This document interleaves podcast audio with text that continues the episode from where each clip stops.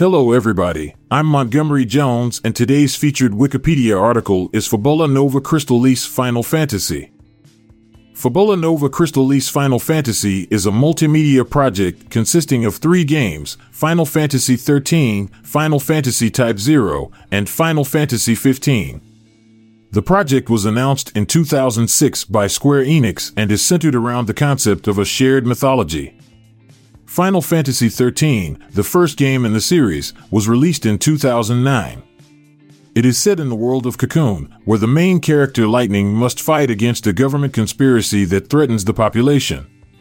Final Fantasy Type 0, the second game, was released in 2011 and takes place in the world of Orience, where a group of students from a magical academy must defend their nation against hostile invaders. Final Fantasy XV, the third game, was released in 2016 and follows the story of Noctis Lucis Caelum, the Prince of the Kingdom of Lucis, as he embarks on a journey to reclaim his throne from the invading forces of the Niflheim Empire. The game was originally announced as Final Fantasy Versus 13 but underwent significant changes during development. The Fabula Nova Crystallis project also includes various multimedia elements, such as novellas and an anime series. The project's themes focus on the exploration of different mythologies and the struggle against destiny.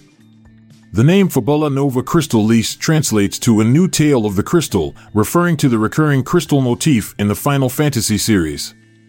Overall, the Fabula Nova Crystal Crystallis Final Fantasy project represents a significant direction change for the Final Fantasy franchise, with its focus on a shared mythology and complex storytelling.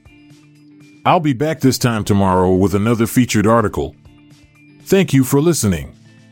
This podcast was produced by Klassic Studios with information sourced from Wikipedia.org. We donate to the Wikipedia Foundation,